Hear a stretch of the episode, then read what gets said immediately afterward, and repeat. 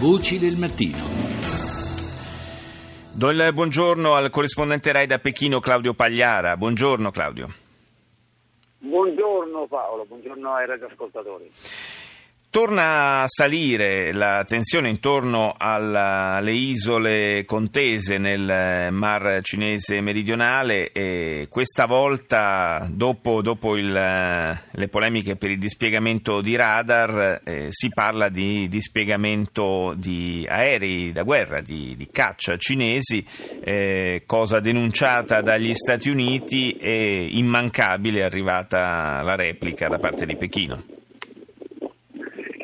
Eh, sì, eh, continua a salire la tensione tra diciamo, le due superpotenze economiche e la contesa ormai da mesi eh, riguarda quella che eh, per gli Stati Uniti eh, è la militarizzazione di isole sulle quali peraltro eh, c'è una, un contenzioso territoriale perché i paesi diciamo, della regione, della, della, dell'estremo eh, Oriente rivendicano eh, a vario titolo la sovranità, la Cina eh, di fatto ritiene che siano eh, territori che ricadono sotto la sua sovranità e l'ultima, l'ultima, goccia diciamo, che, che, ieri ha, ha, suscitato molto scalpore è stata una rivelazione della, della catena televisiva Fox confermata poi da fonti militari americane secondo cui i, i, i satelliti avrebbero individuato cacciabombardieri cinesi su uh, degli aeroporti costruiti su isole contese,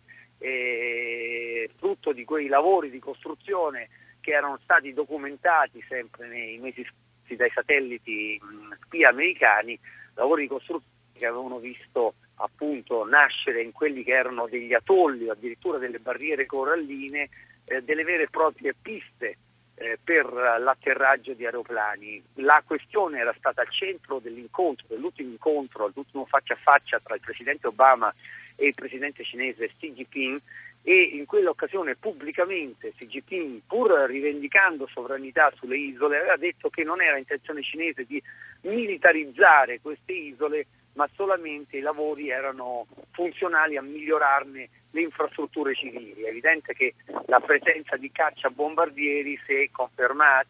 eh, smentirebbe apertamente. Sì, certo, cambierebbe, cambierebbe un po'. Presidente, c'è da dire che Pechino sostiene che non si tratta di strutture militari, persino i radar, anche i radar che mh, mm, sofisticati radar che sarebbero stati installati, secondo Pechino in realtà sono radar per il controllo del traffico civile, ma naturalmente siamo in un campo in cui ovviamente ognuno può tirare acqua al suo mulino. Di certo quella rotta, il mar eh, della Cina meridionale, è una rotta strategica per una regione perché lì passa un terzo del commercio mondiale e gli alleati americani della regione, il Giappone, le Filippine, la Corea del Sud, eh, non vogliono che questa rotta venga controllata eh, da Pechino, ma Pechino negli ultimi anni ha mostrato di seguire una politica diversa da, dal passato, di, eh, di fatto, eh, oltre alle rivendicazioni territoriali, anche eh, creare delle condizioni di fatto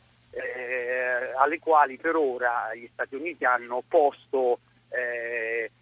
con, sotto la bandiera del diritto di navigazione, hanno, posto, diciamo, delle, hanno, hanno risposto in maniera eh, in qualche modo eh, fiacca, nel sì. senso che non ha certo dissuaso Pechino. Assolut- assolutamente. Pechino, Pechino, va dritta, dritta, per la sua strada, rivendica sì. il diritto a fare ciò che vuole su quello che considera il proprio territorio nazionale e peraltro mette in mostra, eh, se dovesse essere confermata questa notizia sul dispiegamento di cacciabombardieri su questi atolli, mette in mostra anche la propria forza militare che eh, è diventata anche una eh, questione di tipo commerciale, perché in quest'ultimo quinquennio sono aumentate in modo esponenziale le esportazioni di armi e di materiale bellico dalla Cina.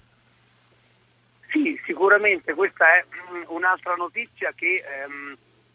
va di passo con questa politica diciamo, più eh, imperativa che la Cina segue nella regione, questa crescita di influenza che ovviamente porta con sé anche eh, il fatto che la Cina sta esportando in questo campo armi sempre a ritmi sempre più elevati. Naturalmente i mercati esportazione principe per la Cina sono eh, i paesi in via di sviluppo, da, dall'Africa al sud-est asiatico, con i quali la Cina ha, eh, in alcuni casi per quanto riguarda l'Africa, da, da un decennio, per quanto riguarda il sud-est asiatico da, um, un periodo a, a, da un periodo più recente ha stretto eh, crescenti rapporti economici, eh, in particolare con l'Africa, pensiamo che il Presidente Xi Jinping si è già recato tre volte nei paesi dell'Africa, eh, mostrando dire, un interesse cinese per un continente che l'Occidente in passato purtroppo ha completamente abbandonato, che ora sta emergendo e ovviamente eh,